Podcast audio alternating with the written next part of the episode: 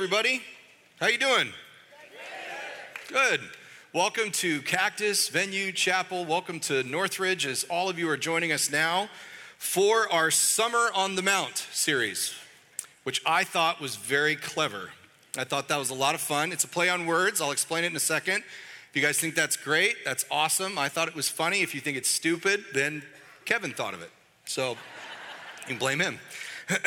uh, here's what we're going to do we're going to take six weeks while Jamie is away. He takes uh, some time in the summer just to kind of rest, and he does a lot of study, and it's so fun. He comes back and beginning of fall, just rip raring and ready to go. And so uh, we're excited for him to get a deep breath as well as some time to just focus on what we'll teach on uh, for the next year when he comes back. It's always great. But Kevin and I have been given this privilege to be with you as our church for six weeks to talk about this incredible, this powerful, this prolific teaching time that Jesus has. And it's perfectly named, okay? They weren't complex about sermon titles, there was no mystery in it.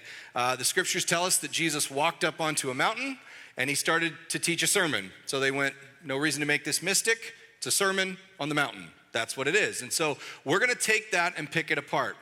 And what I'm going to do today is I'm going to talk about just one verse. It's 13 words in the English translation that really set the whole Sermon on the Mount up. And so that's where we're going to spend some time today. But one of the things that I think is so hard at times is perspective is kind of a tricky thing. Uh, the perspective that we bring to the Bible can kind of get in our way. So I thought, well, since Kevin and I are going to spend six weeks kind of shifting our perspective from this place of kind of thinking about maybe how we normally think about the Bible, we, we come to it and we sort of go, what do I got to do? We always ask the question, right? Like, well, so Rustin, what do I need to go out and do?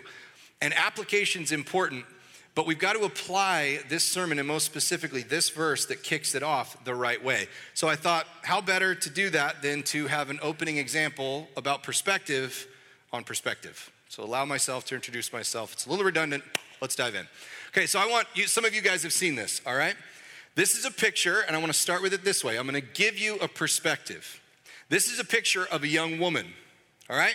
So, picture of a young woman. Let me describe the young woman to you that you're looking at here. Uh, she's kind of looking away from you, all right? So, let me orient myself here. There we go. Okay, so she's kind of looking away from you, just like this, and you can kind of see her jawline right through there, and she's kind of looking over her right shoulder. You can see her eyelash kind of coming out to the side, maybe the tip of her nose right there, and her ear that's kind of coming out of this hat, this maybe fur hat that's got this feather coming up to it there. She's got a little necklace kind of going right across her neck there. So I tell you, this is a picture of a young woman. That perspective helps you see, yes, Rustin, indeed, we agree, that is a young woman, okay? Let's take the DeLorean back 15 seconds. Let's pretend like I didn't say any of the things I just said, and let's start over, okay? Welcome to the Summer on the Mount series. I thought that was clever. And hey, I want to tell you this.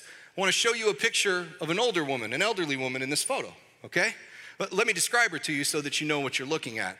Uh, she has a fur hat on with a feather that kind of covers her forehead. Uh, this outline right here is her nose, right? You can kind of see her eyelash coming off the side. Her eye is just barely peeking out from under that hat. There's a little wrinkle. This is her nostril right there. And her mouth is right across here. Her chin is tucked down into the fur coat that's covering her shoulders. And this is her chin right there. You see, all of a sudden, now for some of you, let's just, let's be honest. Some of you are going, I don't see any women. This is the weirdest picture I've ever seen. Okay, it's like when somebody like takes their sonogram and they're like, isn't he cute? And you're like, I don't, I just see wavy lines. I don't see a baby in that at all. Okay, so if you're having that experience, it's all right. That's not critical to the sermon. But for those of you who are having the experience right now where you're going, what Rustin told us to start with gave us a perspective.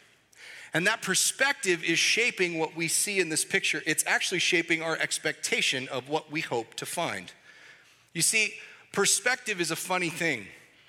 And so many times, perspective can shape what we come to the Bible with, right? Our, sh- our perspective shapes the scriptures rather than the scriptures shaping our perspective. And so, what we're gonna do this summer, as we talk about the six weeks in the Summer on the Mount, we're going to be looking at the summer of uh, the Sermon on the Mount a little different. Uh, we're going to spend a summer talking about our hearts. Because so many times, as a culture, and, and just so you know, this isn't even an American thing, this is a human experience. As humanity, so many times we go, Great, what do I got to do? And what I hope to show you today is that that's not a new experience when it comes to humans trying to relate to God. We just kind of want to know what is it that we can do? And so I want to shift our perspective a little bit, and that's a that's a huge task to undertake. And so what I want to do is let's do this. Let's start our Summer on the Mount series, and let's bow our heads and pray and just ask God to join us. Uh, Lord, we, we know that you're here because where two or more are gathered, you are assuredly present, and we are here for the purpose of being with you. And so, Holy Spirit, we really ask that you would come and meet us in some sweet ways as we look at this verse that so meant so much more than just go behave well for God.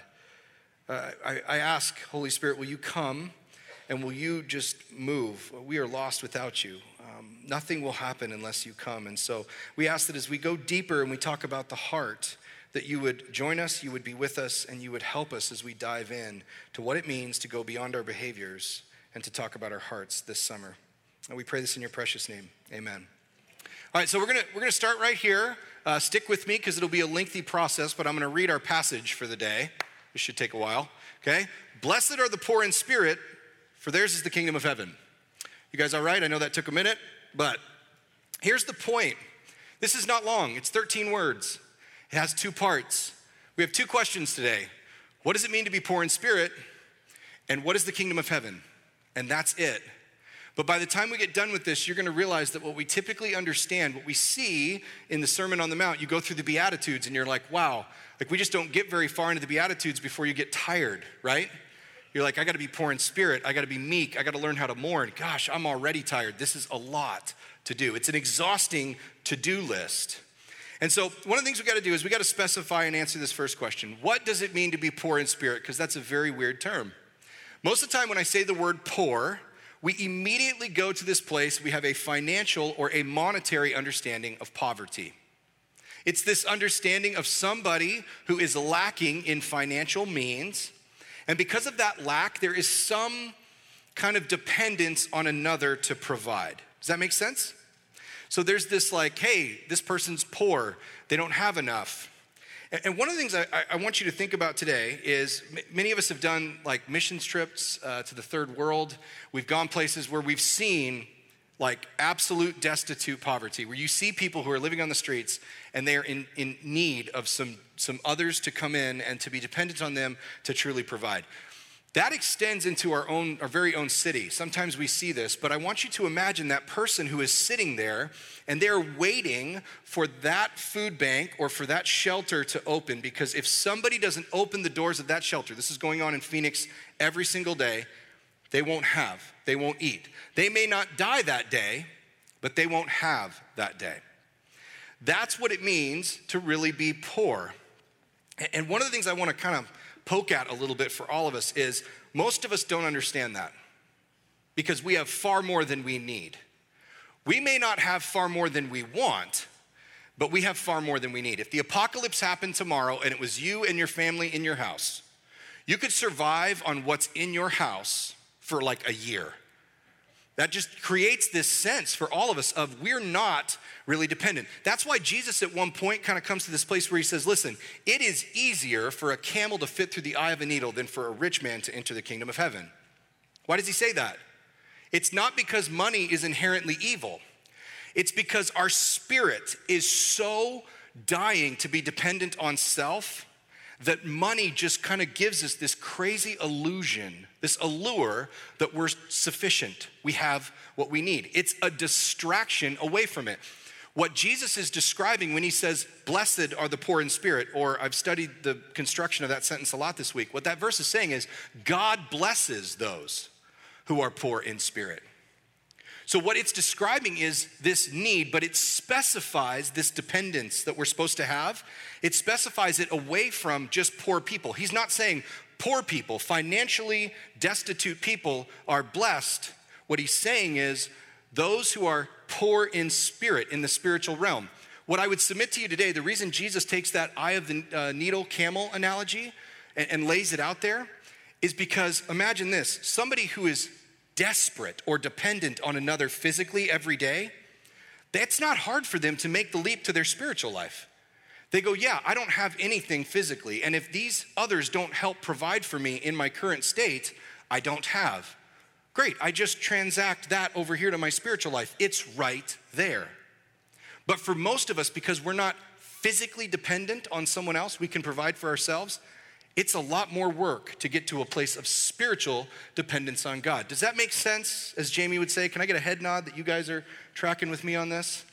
Uh, that's what we're going to talk about today. So, when you hear the phrase poor in spirit, what I want you to think is, I am dependent spiritually, because that's what Jesus is stating here. The problem for so many of us is we get to this place where we, we don't know that that's where we're at. We, we say we're dependent on God, but if you ever watch somebody go through a battle with cancer, like, have you ever noticed that person doesn't come out of cancer the same way they came into cancer? Many of you have had cancer. Were you the same person after you came through cancer that you were when you started cancer? No, you weren't. I can see the head nods now. Why? Because you had this moment where you were sitting there and you're going, listen, I don't know that the surgery is going to work. I don't know that, the, that this, is, this therapy or this uh, treatment is going to take care of it. I'm dependent on God to do something miraculous in my body. And all of a sudden, they come out and they have a category because of a physical dependence, and they have a category for a spiritual dependence. So, for what I want to do today, if we're going to talk about this whole dependence idea, we have to talk about what it looks like to not be dependent. So you go, well, what does it look like? I thought I was poor in spirit, Rustin. Yes, so did I. And then I started researching this passage and I went, oh my gosh, there's a lot of places where I'm not poor in spirit. Well, what's the opposite of it? If I'm not poor in spirit, where am I getting stuck? Well, if you're not poor in spirit, you're living a life for all of us that we are rich in self instead of being poor in spirit. Now, we talk all the time uh, at this church as a staff about what does it look like uh, for, for these two, this kind of like polarizing experience to happen. And, and there's a difference. We have two terms, and they're really helpful. But the one is wounded, which is where I'm rich in self. I'm trying to solve my own spiritual condition. The other one is broken.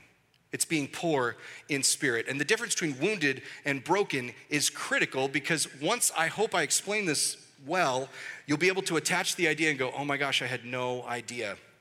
Now, I do this a lot, okay? And what I want to do today is I want to I want to talk through something from my experience, and I'm kind of going to be submitting that to you to grab a hold of. And that's the way I do things a lot pastorally. Uh, I'll have someone come to my office, and let's just say they're wrestling with addiction, all right? And so they'll come in, and they may not be ready to admit that they have an addiction issue, which makes things awkward, right? Because a spouse or a friend has said, hey, go see Rustin and talk about what you're going through. And so they'll start talking and they'll tell me a story, and I'll go, why don't I do this? Why don't I tell you about the way that I used to drink, okay? And then you tell me if it resonates. So I'll tell kind of, hey, here was what my experience was with alcohol. And they'll go, yeah, me too. That's exactly what it's like for me, which gets awkward. Because I'm sitting there and I'm talking to this person, and I go, so that's it. Good news, bad news, brother. Uh, the bad news is, if you don't want to be an alcoholic, it's not a great thing that the way I drink resonates with you because I am an alcoholic, which is why I stopped drinking. Good news is, there's a solution. And then there's this really long pause where they're like, well, shoot. Didn't that just work? So I want to do the same thing today, and I want to talk to you about what my woundedness looks like. And if it connects with you, then we'll start, a, we'll start moving into an assumptive we. The way that this rich in self or this wounded cycle can happen is we have a moment, and let's take an issue that we all wrestle with at times. Let's take pride, okay? So, what happens is you have a prideful moment, okay? And your heart just gets stubborn and hard, and you're sitting there, and all of a sudden you just go, No, I don't wanna change. I don't wanna be that way. I, I just, I'm, and then you, you realize, like you, you get broken about it, or you, get, you, you recognize that you're stuck. And then all of a sudden you go, Okay, God, I'm so sorry that I was engaged in this prideful behavior. Okay, I don't want to be prideful anymore. And you start to move out and away from your pride. Maybe six hours, six weeks, six months, whatever it is. But pretty soon you start to have this moment where you feel yourself arcing back to the same behavior and you're back in an argument again and you start to feel yourself getting stirred up and you go, I don't want to change. I'm right. You're wrong. I don't see your perspective. And you're right back in the same thing. Okay? Now, awkward moment. Am I the only one who's having this experience in their Christian life? No? Anyone? Raise a hands. Brave people. Okay, this is what it looks like. Being wounded is where I keep trying to change my behavior, but I keep riding this same wounded loop around over and over again. There's a great proverb that describes this graphically, but very helpful here. Proverbs 26 11 says, Like a dog that returns to his vomit is a fool who repeats his folly. See, there's this reality that's gross, right? We've all seen that happen. Like a dog eats too much grass or whatever, and then they get sick, and they, you're like, you're looking at it, and you're like, they go back to it, and you're just going, go, oh, lock the dog up. This is disgusting, right? But doesn't that fit? That prideful moment that you rode out and away from, you feel yourself arcing back to it because something in you hasn't changed. You've tried to change your behavior, but it hasn't changed and you're sickened by it. It's a perfect analogy. Why am I here again? We've all said that at times. Why am I not changing? I want my heart to change. I want to do something different, but I'm stuck on this wounded loop.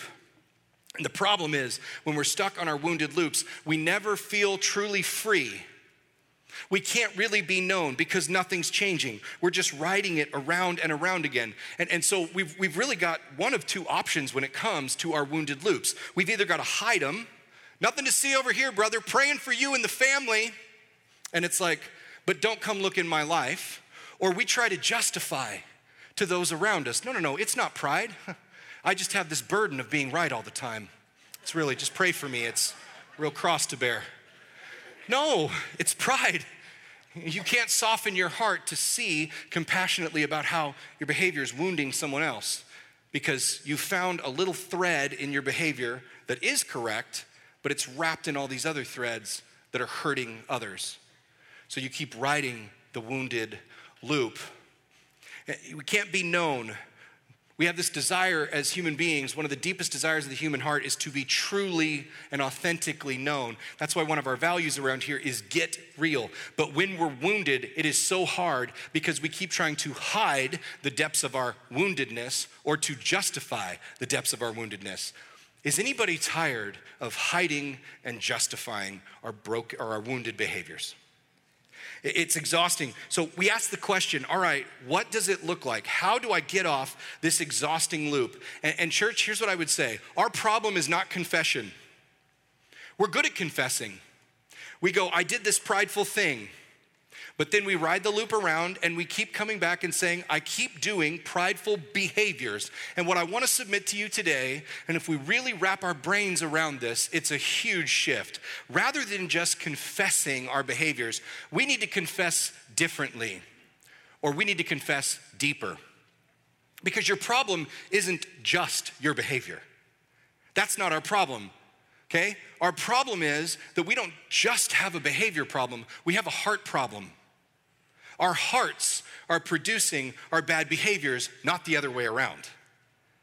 So let's talk about this for a second. Let me use an analogy that might be helpful. Let's say that like I'm I'm here and this is a sales floor and I'm trying to sell everybody online, everybody in our different venues, and I am an engine salesman, okay? So I step up here and I got this big, awesome V12 engine. It's taking up all this space. It's sitting on this big, you know, display. And, and I go, guys, this is a great engine. It's got 12 cylinders. It's got all this horsepower. It's an absolute beauty. You put it in whatever car you want, you're going to love it.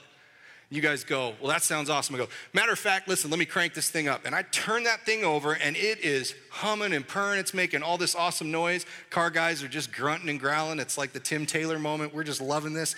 And then some of you watched Home Improvements. That's big. The 90s is coming back, all right? So here it is. And then all of a sudden, as it starts turning over, this thick, putrid, black smoke is just pouring out of this thing. And you guys are like, it's filling the room. And you guys are sitting there going, um, that's not cool. But I all of a sudden sit here and I start trying to take care. Hey guys, no problem. Let me fix this exhaust. Give me just a minute. And I'm over here in the midst of this black smoke trying to fan it away, cover it up, or trying to, man, if I could just get into this exhaust, what would you be thinking to yourselves? This idiot thinks he's got an exhaust problem. That's not bad exhaust, Rustin. You've got a bad engine. It's not your exhaust, it's your engine. You see, the insanity of our Christian performance based lives is we keep sitting there trying to fix our exhaust and we never address the engine. You don't have just a behavior problem. Your behavior may be a problem, but it's not what's generating the behavior. It's, it's the heart. We got to get to the engine. We got to dive in. That's why Jesus goes and he has this beautiful statement in just 10 chapters. Look at this. It's Matthew 15 11. He says, It is not what goes into the mouth that defiles a person, but what comes out of the mouth. This defiles a person. Jesus was always arguing with the Pharisees about dietary restrictions within the law, okay? The Levitical law was really what the Pharisees specialized in. And so as he's sitting there one of these days, they're kind of going, well, we can't eat meat sacrificed to idols, and we're out on the whole split hooves thing, so no pork, we're not doing that. And Jesus finally kind of goes, gosh, I'm so sick of this because you guys just aren't getting it. He goes, listen, it's not what goes into the mouth, it's not the meat sacrificed by idols, it's what comes out. Now, he's not talking about indigestion, okay? He's not talking about profanity, like you guys swear too much or this or that. What he's saying is exactly what we're talking about today. You guys are talking about a behavior, the putting in of meat sacrificed by idols. I'm saying that by what's coming out of your mouth, it's indicative. It's showing me that your heart is already defiled. You are wounded. And what's the exhaust of your life is showing me that your heart, your engine is broken. The, actually, in just a few verses, Kevin's going to teach next week on the Pharisees and righteousness, and it's, it's awesome. He's going to talk about the law. But right after that, Jesus transitions into this teaching where he keeps making the statement, You have heard it said. He says, You have heard it said, and then he starts taking on different portions of the law that the Pharisees had interpreted strictly behaviorally. He talks about adultery, he talks about murder, he talks about divorce and oaths, retaliation, and how to love your enemies. He keeps talking about all these things, and what he does is this He goes, You have heard it said, do not commit adultery, behavior.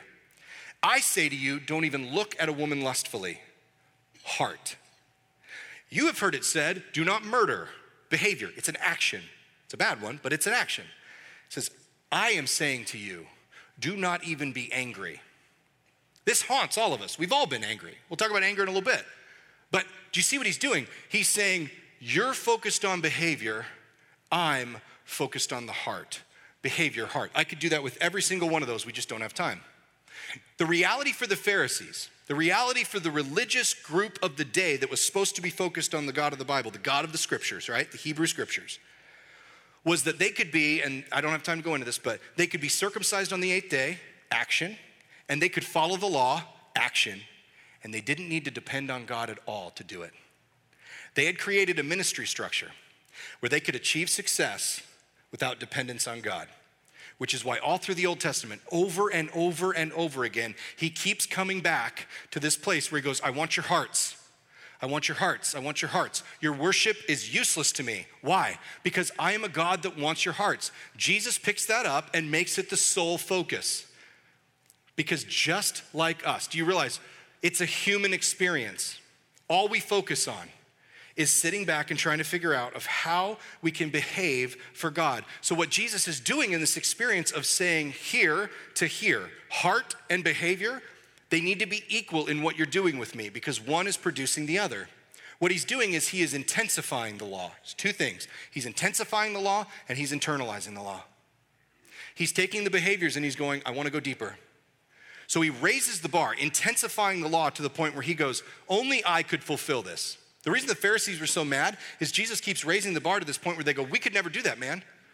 And we are, we find our value in being able to do in religious areas. So Jesus is stripping all their value away and they're furious about it. But he's raising the bar to the point where he goes, Only I will be able to fulfill this bar. And he's also internalizing the law. The Pharisees had wonderful behavior. Wonderful. I would go as far as to say that no one at Scottsdale Bible Church, the most righteous of us in our modern day, would have been blown away at how righteous the behavior of the Pharisees were. They just didn't sin the way that we do. They just had disciplined themselves so much that they just weren't going to sin in the ways that we do. These overt sin actions just weren't happening. But they were wonderful on the outside, wicked on the in. That's why Jesus calls them whitewashed tombs. What's a whitewashed tomb? It's a coffin with a rotting body inside, that is beautifully decorated on the outside. That's what it means to be a whitewashed tomb.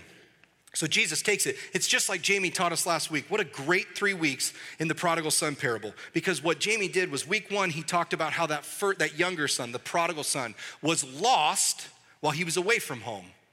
Week two, he talked about how eternally loving, extravagantly loving the father always is. But then on week three, last week, he talked about the older son who was, and I love this phrase, lost while at home. That's what woundedness looks like. Woundedness looks like this it looks like you're lost while you're at home. You're with God, but you're not with God. It's the Pharisees, wonderfully wicked. For so many of us, we keep worrying about the exhaust of our engines, but we don't talk about the engine itself, which is what Jesus is talking about. I want to be the Lord of your engines, not just the Lord of your exhaust. I want to be the Lord of your life holistically. So, how do we stop just thinking about right behavior and get to the place where we're focused on these hearts? How do we get off of our loops? Because that's the most important thing that we could do is to truly find a place where we can over and over and over again give our hearts to God. Uh, church, I think it looks like this. I think we need to not just be willing to stand there and confess our behaviors, but then from there, we confess our hearts, our engines that are producing the behaviors. But then here's the deal if I leave you there today, if that's where we stop, you're just gonna kind of launch into, we will all launch into just a more infuriating process of self, of being rich in self. We're gonna try heart modification, and it's just a whole lot harder than behavior modification. It's just more exhausting. I don't want to leave us there. What I want to do is say it's not just the exhaust, it's not just the engine, it's the moment in your life, truly being dependent on God. Getting off of the loop is where you look at your engine and you step back and you go, God, what I recognize is I'm not even a mechanic. I can't even touch the engine because the engine of my life is a spiritual part of me. It is my spirit, my heart, and I can't change my heart. That's what it means to be dependent. You are waiting on God to open the doors of the spiritual food bank so that you can eat. That is a complete shift. That's what it means to be poor in spirit, not rich in self. And so that prayer, it, this is so important because that prayer, church, that gets answered every day of the week and twice on Sunday. But if I tell you that, you go, great, I just pray a quick prayer. Do. I'll just do a quick behavior and my heart will change. No, that prayer gets answered every day of the week and twice on Sunday, but we will not be better on Monday morning. Because what it takes to truly overhaul our hearts is a season, a life of dependence on God. Because we've got a lot more wounded loops than we would care to admit. It's not just one. It's a life where we continue to allow God to do something in us that we could never do on our own. So let's get real practical. Let's get the wheels on the ground and turn them over. Let's take an analogy, and I'll use this one for me, okay?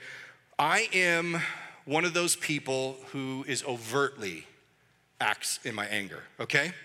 Some of you are really cool. You do the passive aggressive thing. I do overtly aggressive, okay? And, and here's the thing talk about the, the justification or the hiding thing, all right? I can already see you guys. You're whispering to each other, husbands and wives. That's you. You do that, right?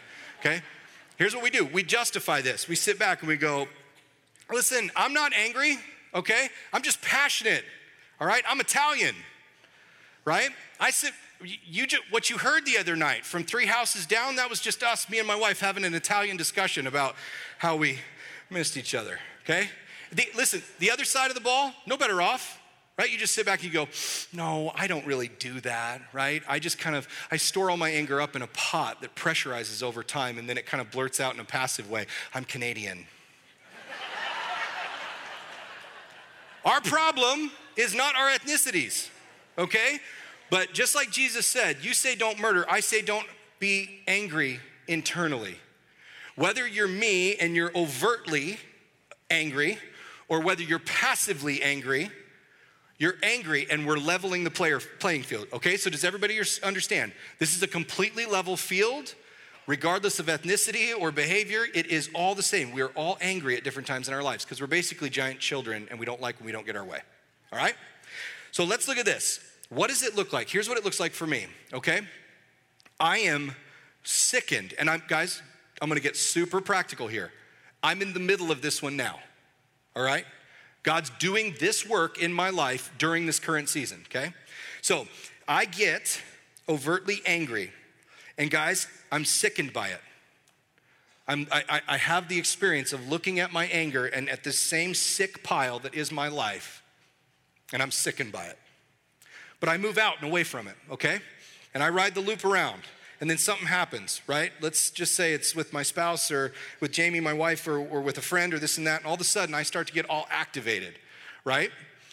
Here's what it looks like. Here's the difference between riding the wounded loop for another rodeo. You go, I'm gonna take another loop, I feel like I got it in me or finally going, God, I want to be broken. I don't want to be wounded anymore. It's when you stand there in that moment, and let's say somebody's coming at us, all right? Somebody's coming at me, and I've already laid the ground rules, okay? So let's, it's that moment where now somebody's coming at you, and you've already expressed to them your expectations, all right? You start using counseling phrases. Isn't this the best in your marriage when all of a sudden you're like, um, I'm starting to feel activated? Um, this is kind of stirring me in an unhealthy way. Maybe could you back off and take some space? We do all of that, right? But the individual coming at you just doesn't care. They're having a day on their own, and they start just boom, and they're stepping on all of our landmines. Here's what happens the enemy loves this. The enemy fires up a conveyor belt in our lives, right? So let's use me. The enemy fires up a conveyor belt, and he goes, Rustin. And I start looking around my life, and I realize I have created a life that has given me entitlement to my sin. I've hidden it or I've justified it. But I've now, wait a minute, well, she's stepping on my landmines. She or he or my friend or my boss, they know better than that. So now I'm entitled to be angry. When you pick up the entitlement to go back into sin, you're just jumping back on the wounded loop. The broken moment happens where you go, God, here it comes. Oh my gosh, anger's here. I see it. It's like a revelation of this gross place where I've been, and I'm sickened by my behavior. And so, God, what I recognize is it's not just my angry moment or my angry behavior. I admit and confess right now, Lord, I have an angry heart. And that angry heart desires to pick up what that the enemy is bringing me on this conveyor belt again. I, I, I want it. My heart wants it, but I'm so sickened by it that God, in this moment, what I say to you is, I don't want to do that anymore and I confess my angry heart, not just my angry moment, but I confess my angry heart, and I'm asking you, will you come in and change my angry heart?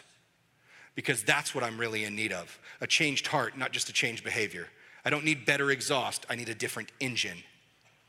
And that is a life changing, game changing moment where all of a sudden we start to see our lives change because we don't have to justify anymore. We don't have to hide anymore. We're asking God for a completely transformed deal. You know why the enemy doesn't want you to hear this today? Because the enemy wants you to keep picking stuff up, stuff up, stuff up. That was weird. Stuff up off of the conveyor belt out of entitlement and rebellion. You deserve it. Be angry. They don't understand what it's like to be you justification, entitlement, rebellion. God says, it doesn't matter. I can change your heart. What if all of a sudden you didn't see the conveyor belt anymore because you had, in that moment, finally gone, I'm taking a step out of wounded, and every time you have that experience, you're taking a step into broken. New Take me into a new territory, God. I don't want to live on my loop anymore. The enemy doesn't want you to know this because if you identify this, you can actually start to use the enemy's tools against him. He turns on the conveyor belt, and all of a sudden, now, instead of you going, Ooh, that looks good, you go, Oh my gosh, it's here again. And like a reminder on your phone, every time you get tempted to be angry, we all of a sudden have this ability to go, Oh my gosh, there it is. Anybody ever set a reminder on your phone? Take your medicine, right? Whatever it is, pray about whatever all of a sudden it pops up and you go, oh, that's right. When the enemy tries to tempt you to go back onto your wounded loop, use it against him.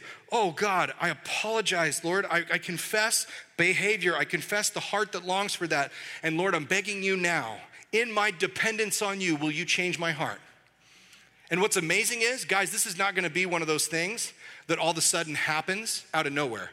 Like, it will be, you're gonna sit there and all of a sudden you're gonna go, it's not like, oh, I'm on step six, I'm on step seven, I'm almost out of my angry loop. No, no, no. In a year, you're gonna look at your wife and you're gonna go, wow, When was the last time I put my fist through the drywall? I haven't done that in a while, have I? You know, no, you haven't. As a matter of fact, we haven't had to call the handyman in like a year and a half. And hey, I haven't yelled at the kids as much as I used to. No, as a matter of fact, I think it's been a while since you did that.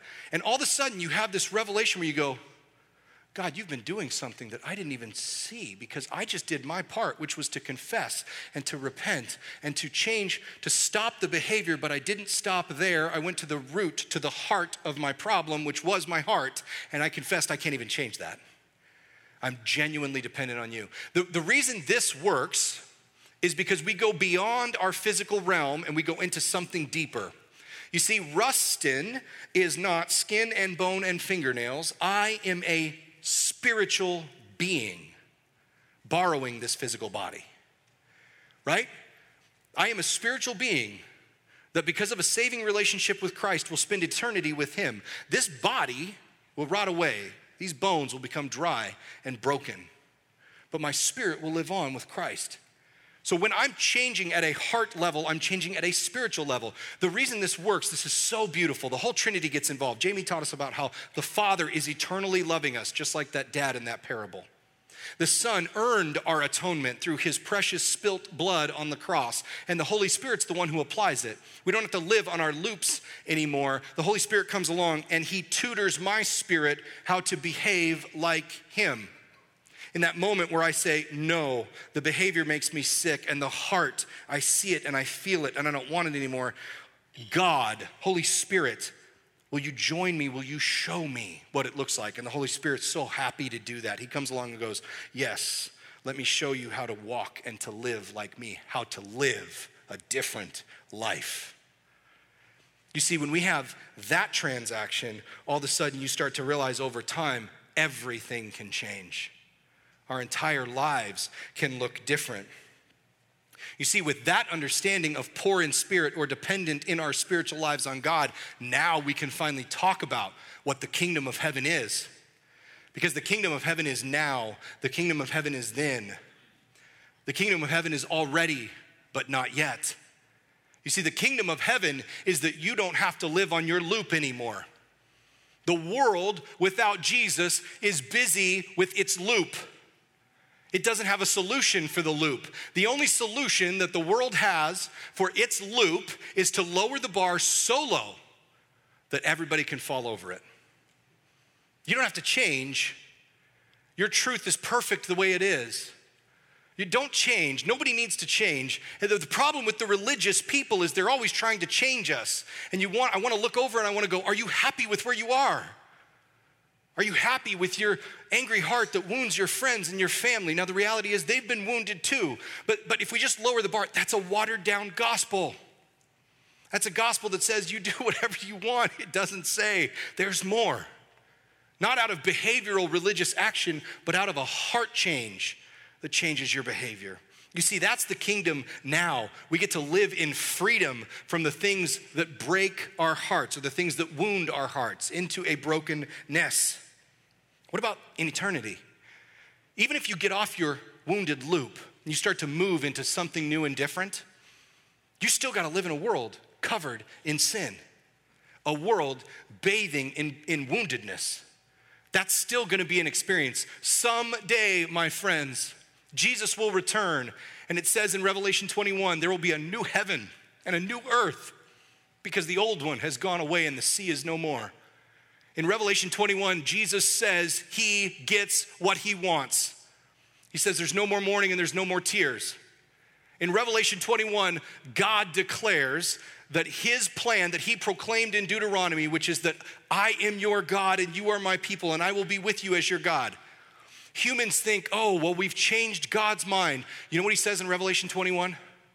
He goes through this whole thing, this new Jerusalem that he describes it as, with a new heaven and a new earth. And you know what he says? He just slips it in there because God's not arrogant. He's not antagonistic. He simply just says, and I'll be your God. You'll be my people, and I'll be with you as your God. He just slips it in. Guys, the plan didn't change. I get you, you get me, and you have the best thing in the world. I'll be your God. I'll be the one who continues to reign. But now sin is no more.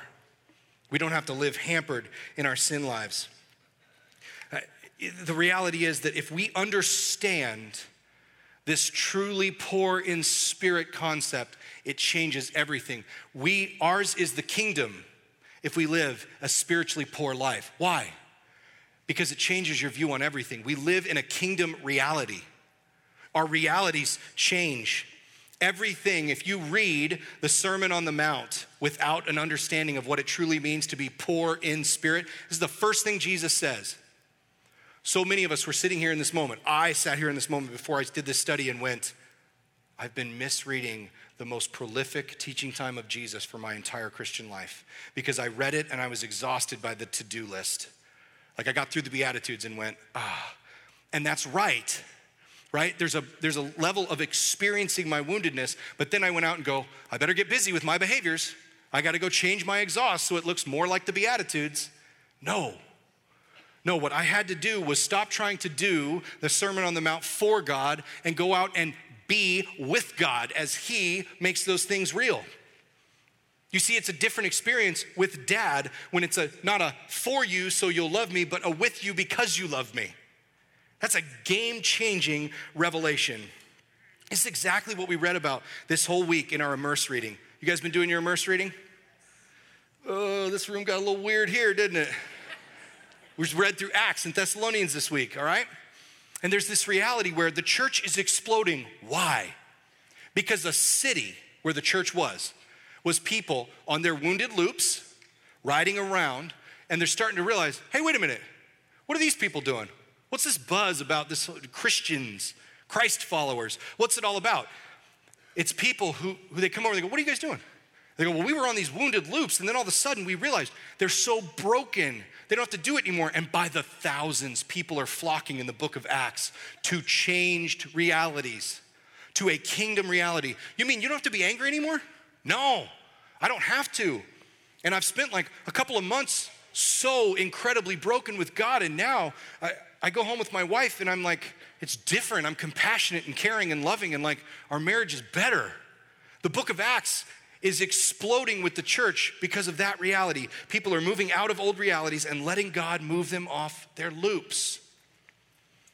A friend of mine said something that is just beautiful and profound and wonderful. Josh uh, Reardon this week, I, I, was in study and I use Josh a lot to, to run uh, ideas by him because he's a lot smarter than me. and so as we talked this week, Josh said, Rustin, the beautiful thing about the Sermon on the Mount is it's not just kingdom ethic which means it's not just this is how the kingdom functions, it's not just kingdom ethic, it's kingdom empowerment. It's Jesus empowering his people to be able to live a different life. So as we as we dive into the last kind of section of this, for the last little bit as we close, do you hear the beatitudes different? Do you hear the sermon on the mount differently now? Do you hear those you have heard it said statements differently? You don't have to hear them like the Pharisees heard them. Wait, it's just impossible, and I got to work even though it's impossible. Do you now hear different things? So that when Jesus comes into the Beatitudes and he says, Blessed are the poor in spirit, you go, Wait a minute, God, you're telling me you could make me completely dependent on you if I cooperate? Yes, yes, son, I can. Wait, you're telling me you could make me, Rustin Rossello, meek I've been angry for most of my life. It, it defends people, it keeps them away from me. And he goes, Yeah, yeah, we could do meek. Your power could be under control, under my control. Wait, you wanna watch the whole Bible get involved? Mourn. Blessed are those who mourn. That's sad. You're telling me I don't have to mourn like those who mourn without hope? We've heard that somewhere. It's later. I don't have to mourn with those who have hope because I have hope both for now and for my eternity you can hear everything differently. The entire everything Jesus says makes sense if you all of a sudden hear I don't have to do it for. I can stop my behavior, but I don't stop there. The question for all of us today as a gathered group of Christ followers is do you trust his plan for your life? Do you trust that the things that he wants, that he talks about, are good for you? Or do you think that your plan is better? Because as long as you think your plan is better, you are wounded and rich in self. Your plan, not his. His plan is trusting, okay, I'm giving it all to you. Great, because that's all I ever asked was for everything. And he says, Now, let me take you from here. Do you truly believe that he is that loving father? That he's the one who cares about you so much? He loves you so much that he goes, I just can't stand to leave you on your wounded loop, rich in self. You need to be rich in me, which is to be poor in you, your spirit. Church, this is what we're going to talk about this summer. We're not going to talk about the behaviors because we're all good at trying to fix our exhaust. We're going to talk about our engines. We're going to talk about our hearts. That's what Kevin's going to talk about next week. He's going to pick this thing up and keep running with it. He's going to talk about the law. He's going to talk about the Pharisees and when Jesus says, your, your righteousness must exceed that of the Pharisees. What's that mean? Well, it, it means something that Kevin's going to walk into and talk about this heart condition. This is what it means for us to spend a summer on the Mount. And I'm so excited that we get to do this for six straight weeks. So, as we close today, would you just bow your heads? Let me pray for all of us as we continue to dive in over the next six weeks. God, this is a game changing revelation. Jesus, you gave us something so beautiful and so precious. You gave us permission to admit something to you that we can't please you without you. We can't do this alone. You'll need to dive in, Jesus. You'll need to take us to a deeper place as we take this revelation from you that you genuinely want to do these things with us. You're the dad who wants to be with us. God, we just give you this time, this series, to, to take us into a deeper place where we can be with you. We pray this in your name, Jesus. Amen.